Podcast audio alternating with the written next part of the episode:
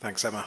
Uh, please keep your Bibles open. If you haven't got a Bible and you'd like one, they're at the back. Please grab one. No, uh, yeah, please, please feel free to do that. Um, let's pray, shall we, as we come to God's Word.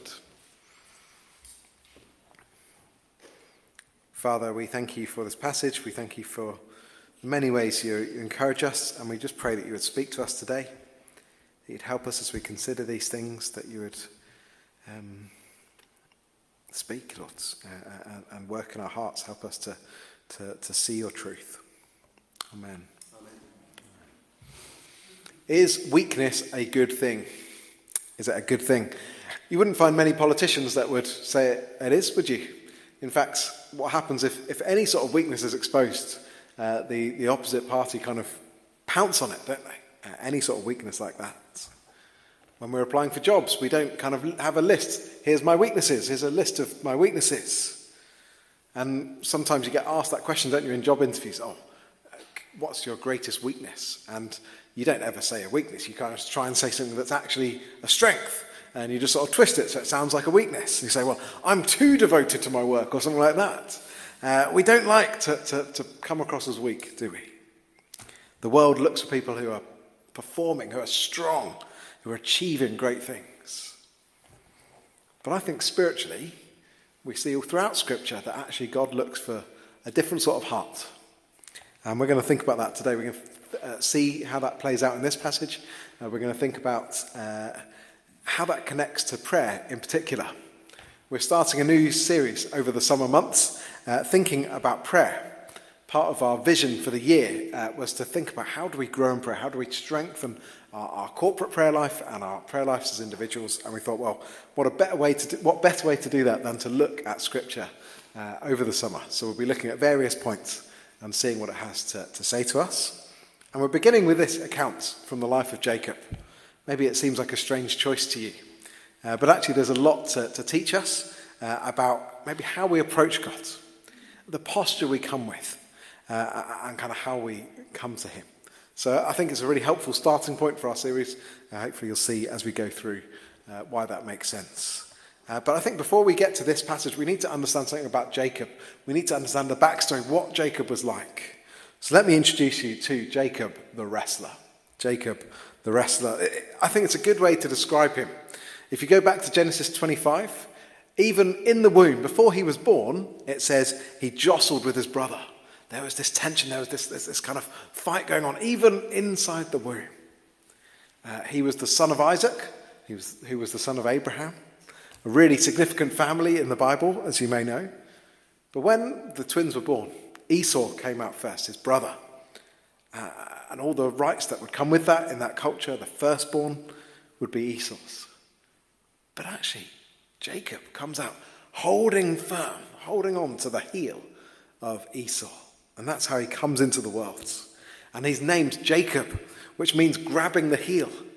And in Hebrew, that was a, a, a phrase that means deceiver, a trickster, someone uh, like that.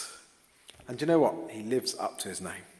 He is cunning. He, he's always coming out on top.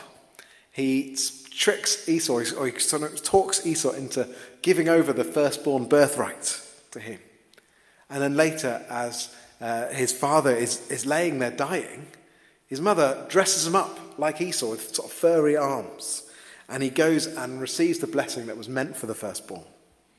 Esau finds out, and this is what he says in verse 36 of uh, chapter 27. Esau said, Isn't he rightly named Jacob? This is the second time he has taken advantage of me. He took my birthright, and now he's taken my blessing. Jacob lives up to his name the deceiver, the trickster. He, he flees from Esau's anger. He goes off to, to his uncle Laban's house. And actually, there he meets another person probably that would live up to that sort of name. Laban uh, keeps him there working for many years. He ends up marrying both of Laban's daughters. And uh, he's, yeah, he, he kind of meets his match in Laban if you read those accounts. But he's hardworking, he perseveres. Uh, and he kind of comes out on top. He, he, has many children, he gains lots of wealth. And actually, through, through, these, through this time, as you read these accounts, you see that God promises to bless Jacob. Tells, ultimately says to Jacob to go back to the land he had come from. But even as he leaves, he, he uses his cunning to kind of further his wealth at Laban's expense. Uh, that's a very quick snapshot of the previous chapters. If we get to the start of chapter 32, what you see is Jacob is heading home. He's heading back with his family, with a huge amount of possessions. But there's this question in his mind I'm going back to Esau, who I tricked out of all these things. What's he going to be like? Is he still angry with me? There's this real uncertainty in his heart. And if you look at verse 3, you see he sends out messengers to Esau to kind of find out what's going on. They come back and he says, Oh, he's coming to see you with 400 men. 400 men, that, that can't be a good thing, can it? You sort of think, uh oh, that sounds like a small army coming my way, and all I've got my family and my possessions. Doesn't sound good, does it? And what does Jacob immediately do? He's like, right, I've got to think here. Okay, I'm going to split everything in half. I'm going to split my possessions in two. So if Esau comes for one, the other one can get away. Again, using his head, that, that kind of cunning mindset. The second thing he does is pray. You see that in verse 9. Uh, have a skim over it. I'm not going to read it, but have a skim over that. I think that's encouraging. I think it's a good prayer. He's obeying God by returning, he says. He's recognizing God's grace and kindness to him. He's asking God to save him from Esau because of God's promise. So it's a good prayer. But straight afterwards, do you see what he does? He starts sending all these huge gifts towards Esau. Starts saying, Oh, take these sheep, take these cattle, you know, sending all these things towards Esau, trying to sort of make sure that, you know, he gets in Esau's good books. So I think there's something there, isn't there? He's praying in faith, but then he's also kind of doing his own thing, putting something in place to kind of make sure that things work out by his own actions. So that's why I call him Jacob the wrestler. You See, he's always kind of had this kind of conflict. He's always been fighting to stay on top. He's always been trying to keep the advantage. He is living up to his name. But then what happens next in this passage? It changes everything. We find a life changing fight. A life changing fight. It's the night before Esau arrives, before he meets Esau. He knows it's close. He moves his family and possessions kind of over the river towards Esau. And he sort of stays behind. That's, strange, isn't it? why isn't he not ahead? I, I, imagine it was perhaps to protect his family, maybe to, that they would be away from him when Esau arrived. But there he is, on his own, in the darkness. Maybe he's praying, maybe he's reflecting. We don't know what, what he was doing, maybe preparing in some sense for the next day. But look at what happens. Verse 24 Jacob was left alone, and a man wrestled with him until daybreak. Now, look, we don't know what time of night it was when he family crossed over, but it's suggesting, isn't it? This fight was a long fight. They were locked in this conflict for hours and hours. You had to be really strong to kind of to do that physically. And Jacob's up for it. This mystery person who wants to wrestle him, he, he's like, I'm good at this. I'm a wrestler. I'm, you know, it's there in his character, but clearly he was a strong man and physically fit. He's there for the rest of the night fighting this man. There's no winner. But you get the sense that Jacob's almost confident here. He's carrying on, he's strong to, to, to continue this fight. And then verse 25, out of nowhere, this man just touches Jacob's hip, just a touch. And the hip is wrenched out, kind of maybe dislocated. It's over. The game is up. There's no way he can win the fight now with his hip kind of completely ruined. But at the same time, at the same time as it's happening, Jacob's going, hang on a minute, this is no ordinary man. Clearly, there's something different here. There's something supernatural, maybe something divine. Because this man can, with a touch, win the fight, dislocate this, this hip. I think my first instinct would be to kind of get away, wouldn't it? To, to kind of to, to get away from that. But verse 26, do you see what happens? The man wants Jacob to let go. But he won't. He clings on. He's in this huge pain, but he holds on tight. And he says, verse 26, I will not let you go unless you bless me. He's got a sense this, this divine man is able to bless me. Uh, he's determined to kind of to, to, to receive that as part of this fight. We'll look at verse 27. Look what happens next. The man asks him, What is your name? Now, we get asked that sort of question all the time, don't we? What's your name? Our names don't always connect to our character, but we know what Jacob's name means. Can you imagine going through life saying, Hi, I'm Deceiver. Nice to meet you. Oh, yeah, uh, nice to meet you. I'm, I'm a trickster. I'm Deceiver. That's, that's what my name means. That's what he says, isn't it? What's your name? Jacob, he answered. It's like, this is who I am. This is, this is what I'm like. I'm the deceiver. I'm admitting my character here.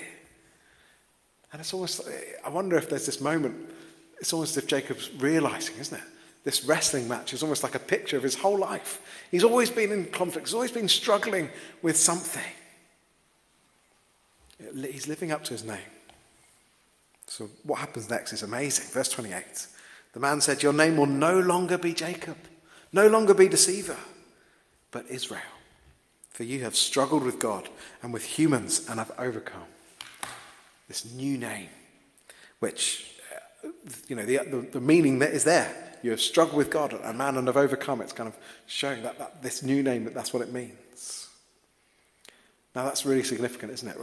A few, a few chapters earlier, his uh, grandfather Abraham was given a new name. He was Abram, now he is Abraham, the father of nations. And Jacob becomes Israel. He has struggled with God, he has struggled with humans, and he has overcome. And now we know the identity of this man it's God. It's God in physical form, the, the angel of the Lord's here in this wrestling match with Jacob. Jacob says, Well, what's your name? He's trying to find out. But God's like, Well, you already know. Why are you asking this? You know who I am. It's no surprise, is it, that he, he wanted Jacob to let go as daybreak came. If you go to Exodus, Exodus 33:20 says this, You cannot see my face. If, if you see my face, no one can see me and live. It was dangerous for Jacob to be holding on like that, with that in mind.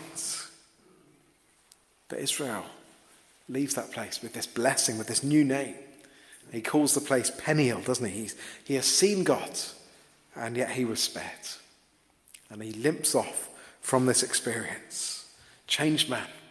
He's never going to forget this moment, is he, where he wrestled with God. And he's not able to wrestle. He's got this limp now, but it's almost a sense that he doesn't need to anymore. He's got a new name, a new identity, a deeper relationship, a deeper faith in God. Now, you might be thinking, well, look, that's a great story. Adrian, I'm really glad we can look at this passage. It's a wonderful, wonderful story. But you're supposed to be starting a series about prayer. What, what's going on? Why are you telling us all this stuff? Well, let's, let's, let's try and bring it to, to prayer now. Let's think about that. Let's, let's try and think about how uh, this passage maybe speaks into that.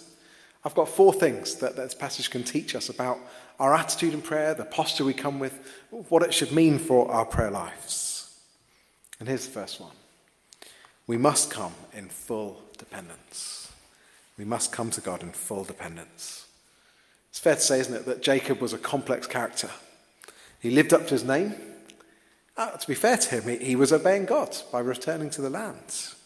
His prayer earlier in the chapter, it, it was a good prayer.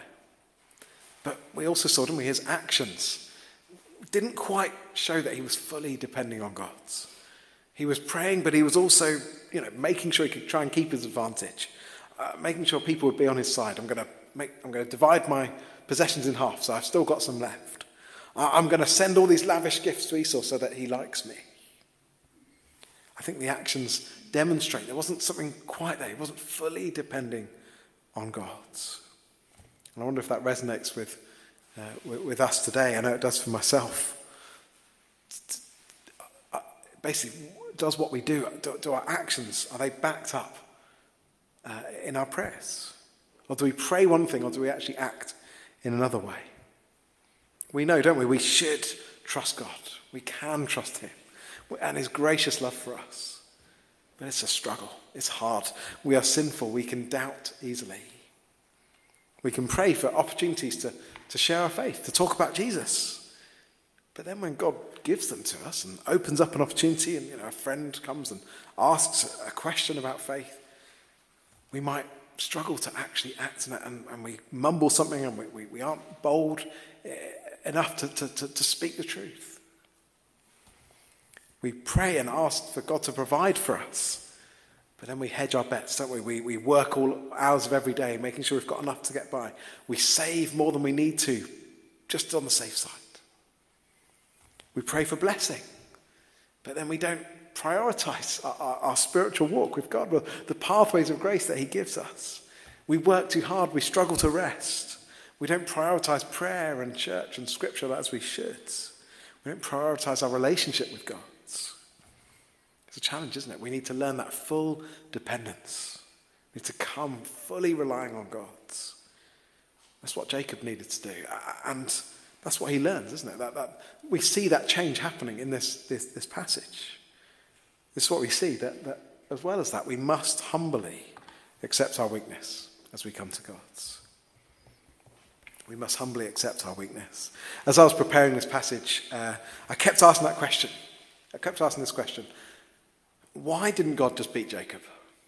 I mean, it's not a fair fight, is it? Why was it so close? Why was this going on for so long? Why didn't God just kind of wipe the floor with him? Why is it such an even fight? Well, I think it was the best way to humble Jacob. He, remember, he's always been a wrestler. He's always been this, this fighter, always coming out on top. You wonder, don't you, in the darkness, was there this moment for Jacob? I can do this. I've got the strength, I've got the skills to win this battle. And then immediately, his hip is dislocated and he is humbled as God touches him and he goes, you know Oh, I can't win. He realizes the true strength of God. He recognizes this is a fight he cannot win. He has to admit defeat. Do you know what? That's true for us as believers as well. We have to recognize that weakness. We've been thinking about that all the way through the service. It reminds me uh, of that parable of the Pharisee and the tax collector in Luke 18. The Pharisee's there at the front of the temple, standing in the middle, praying so everyone can hear him. Just look at how good I am, God. Thank you that, that, that you know, I'm so good. Thank you, I'm not like other people, especially like that tax collector. And the tax collector's at the back, on his knees, saying, Have mercy on me, a sinner. Have mercy on me, a sinner. And that's the attitude God's looking for. Coming to that realization, coming to that moment of, of humility. We can't win on our own. We, we can never be good enough. Our sin needs dealing with. We can't escape from that. Have you accepted that yourself? Have you come to that moment of realization that, that the sin in your life has, has ruined everything, it's affected everything? And you come to God in prayer, crying out for mercy, crying out for help. Have mercy on me, a sinner. It's really critical for us to realize that, to have that attitude in prayer. But it kind of goes hand in hand with the next point, which is this. We do what Jacob does next. We cling to God who blesses the weak. We must cling to the God who blesses the weak. this is a key moment in the passage. You see, it's how Jacob refuses to let go of God in verse 26. He's, he's been defeated, his hip has been wrenched, he's in huge pain. But what does he say? He says, I will not let you go unless you bless me. Real boldness, isn't there? Real boldness. He's just been humbled, he's just been recognized. He can't win. But he's saying, I can't let you go because I need your blessing. I need your favor. Your strength is what I need to find hope. In Hosea, later in the Bible, Hosea 12, verse 4, he refers back to this encounter. That's what it says about Jacob. He, he struggled with the angel and overcame him. He wept and begged for his favor. It's important to see that. How did he overcome? Because he didn't win the fight, did he? No, he found his victory. He found this victory by knowing his weakness, by acknowledging his weakness, and then clinging to God, weeping, pleading for blessing. He found victory and blessing in his weakness, in that moment of defeat. It seems backwards, doesn't it? But actually, I found a really helpful uh, way of explaining it, this, this paragraph here from one of the commentaries. This new weakness is a strange upside down blessing to a man of great strength. But it is precisely this that is the answer to Jacob's insistence that he be blessed. Down through history, it has been God's strange and beautiful pattern to pour out his grace through weakness in order to comfort his people in adversity and affliction. That is God's pattern. To pour out his grace into weak people. And it's so important to learn that and understand and grasp that. that actually, when Jacob leaves, he has this new confidence, and he? he has this new name. He, he goes as Israel to meet Esau. There's this deeper faith, perhaps deeper trust in God, despite his weakened state. He can't, he's no way he's going to win a fight with Esau now, but he goes ahead of his family. He's the first one to Esau. He trusts his lords. He clings to the God who blesses the weak. And that is a really helpful lesson for us to think about as we start thinking about prayer as a church. When we realize our sin, when we realize our weakness, we can't do it on our own and we're, we're helpless. What do we do? Do we, do we try and hide from God or get away from Him because we don't think we're good enough? Or do we cling to Him because actually He's the only place we find blessing, the only place we can find hope? The verse in 1 John this is love. Not that we loved God, but that He loved us and sent His Son as an atoning sacrifice for our sins. That is the truth of the gospel, that we cling to the one who was crushed for us. You know, Jacob was injured here. Jesus faced the full wrath of God on our behalf. He was crushed for our iniquities. We cling to the Lord who gave himself for us. He's the one who died in our place. He's the one who, gave it all. He paid it all. We remember that in the song. He saves us when we come in sorrow, when we turn away from our sin. He makes us new. He forgives us. We are given a new identity, a new name. We, we are united with Jesus. That's the perspective we pray from, friends. We, we, we never let go of the Lord's. Uh, one of my favourite songs from uh, a Christian music artist called Andrew Peterson. Um, he's talking to his, his son, and it's a song about kind of, you're going to get lost. You, you're, gonna, you're not going to always get it right. What do you do when you realize you've got it wrong and you turn back? It's like, go back to the Lord. And it has this line lash your heart to that ancient mast, talking about the cross. Lash your heart to that ancient mast. I love that line. It's like, cling to the cross, cling to Christ, come back there. That's where you find life. That's where you find mercy and hope and forgiveness. Cling to Christ. That's where we find blessing. Because Jesus died to make us his own. That's where we find transformation. That's where the Spirit comes and enables us to live godly lives with that new identity, with that new purpose. We cling to Him. And we pray with that kind of attitude, with that posture knowing that, that we have to hold fast to Him to find that blessing. Now, friends, you may not be a believer here today. You may not be following Jesus. Maybe you don't know these things. Maybe actually, in some sense, you're still wrestling with God or wrestling with other people, trying to prove yourself, trying to come out on top, refusing to accept that actually you need Him. Maybe your character is like Jacob, always, always scheming, always trying to come out on top somehow. Well, if that is you, maybe God is calling you to surrender today, to admit your weakness, to admit defeat, to, to, to admit the fact that you need God. You need that blessing from Him, the blessing of new life. And if you come, you turn away from your sin, come to Him today, you can find that. If you want to know more, come speak to me afterwards. I've got one more thing to, to say from this passage. Another principle for prayer. We pray with a limp. We pray with a limp. You know, every now and then uh, my knee kind of goes, uh, something, I don't know, my kneecap kind of shifts and I, it gets really sore and I end up limping around. And that's the thing about limps, isn't it? That, that it's a kind of constant reminder of weakness. It's always there, kind of nagging away. And you can sit down for a few minutes and you feel okay. And then you stand up and you start walking, oh, it's back. You don't forget your weakness by that. You remember it again and again. Now, we don't know how long Jacob's limp lasted for. Some seem to suggest it probably lasted the rest of his life.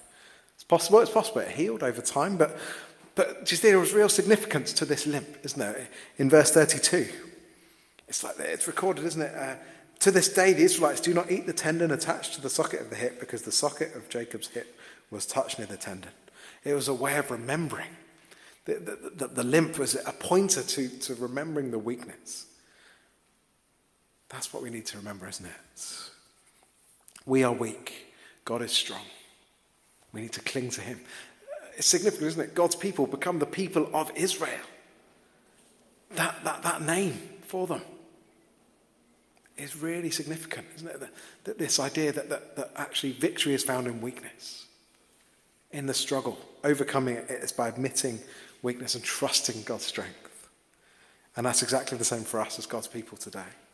It's a helpful posture for our president. We pray with a limp. We pray always remembering that weakness, always remembering his grace, his strength, that the foundation of our faith, it, it's him. He's the one who gives us faith in the first place. He, he, he calls us to trust him. He enables that to happen. So let me encourage you to think about that as we, as we finish. How, how can you remember to pray with a limp? What does it mean for you to remember that weakness, that, that need that you have? Is it a memory verse that you can, you can commit to your heart and keep coming back to that, that, that, that you're weak but he is strong? Maybe it's writing things out or reminding yourself on a regular basis that we are weak. Because actually, that's the glorious reality of the gospel, isn't it? We pray with a limp, we pray in weakness, and that's where we find victory. That's where we find blessing, because God is strong. So let me encourage you when you are feeling weak, when you're struggling, and life is hard, when, you're get, when things have gone wrong, don't hide it away. Don't pretend that you're strong when you're weak. If you're struggling with sin, then turn away from it quickly. But come to the Lord, cling to Him. Find blessing there, find hope there in God's strength, which does not fail us. And if we've got any doubts that God wants us to approach Him like that, uh, I'm going to finish with the same words actually that, that Eve read during the prayers. There's God speaking to us. That wasn't planned, this, is just, uh, this happens to be the case. But these verses from Hebrews chapter 4, verse 15. For we do not have a high priest who is unable to feel sympathy for our weaknesses but we have one who has been tempted in every way, just as we are, yet he did not sin. Do you see how significant that is? He is able to sympathize with our weaknesses. He cares for us. He knows what we're going through. And he doesn't tell us to leave and never come back. Do you see what he says instead? Let us then approach God's throne of grace with confidence so that we receive mercy and find grace to help us in our time of need. We approach with confidence we, we, we limp into his presence with confidence and find his grace and find his mercy. Why don't we do that? Let's pray. Lord God, thank you. Thank you that you are strong. Thank you that we can trust you fully and know that you will never let us down. And Lord, we are weak and we don't always get it right. Our sin affects everything. And it feels like we should, we should, we shouldn't be able to talk to you like this. So thank you. Thank you for, for what Jesus has done. Thank you for the hope that Jesus gives us by his grace, through his forgiveness, through taking our sin away on the cross. Lord, help us to remember that. Help us to come to you in weakness, to receive your strength and your grace. Pray for anyone here today, maybe who does not know that that they would turn to you today. And Lord, would you help us to pray with a limp, to, to keep remembering and acknowledging that weakness, because that's where we find the power to overcome, the power to change, the power to, to, to, to know you, the power to live for you, is in your strength and not our own. So, would that transform our prayers, Lord? Would we pray with, with new vigor, with new excitement, with new passion, uh, because of who you are, because of how you have saved us? In Jesus' name we pray. Amen. Amen. Our final song.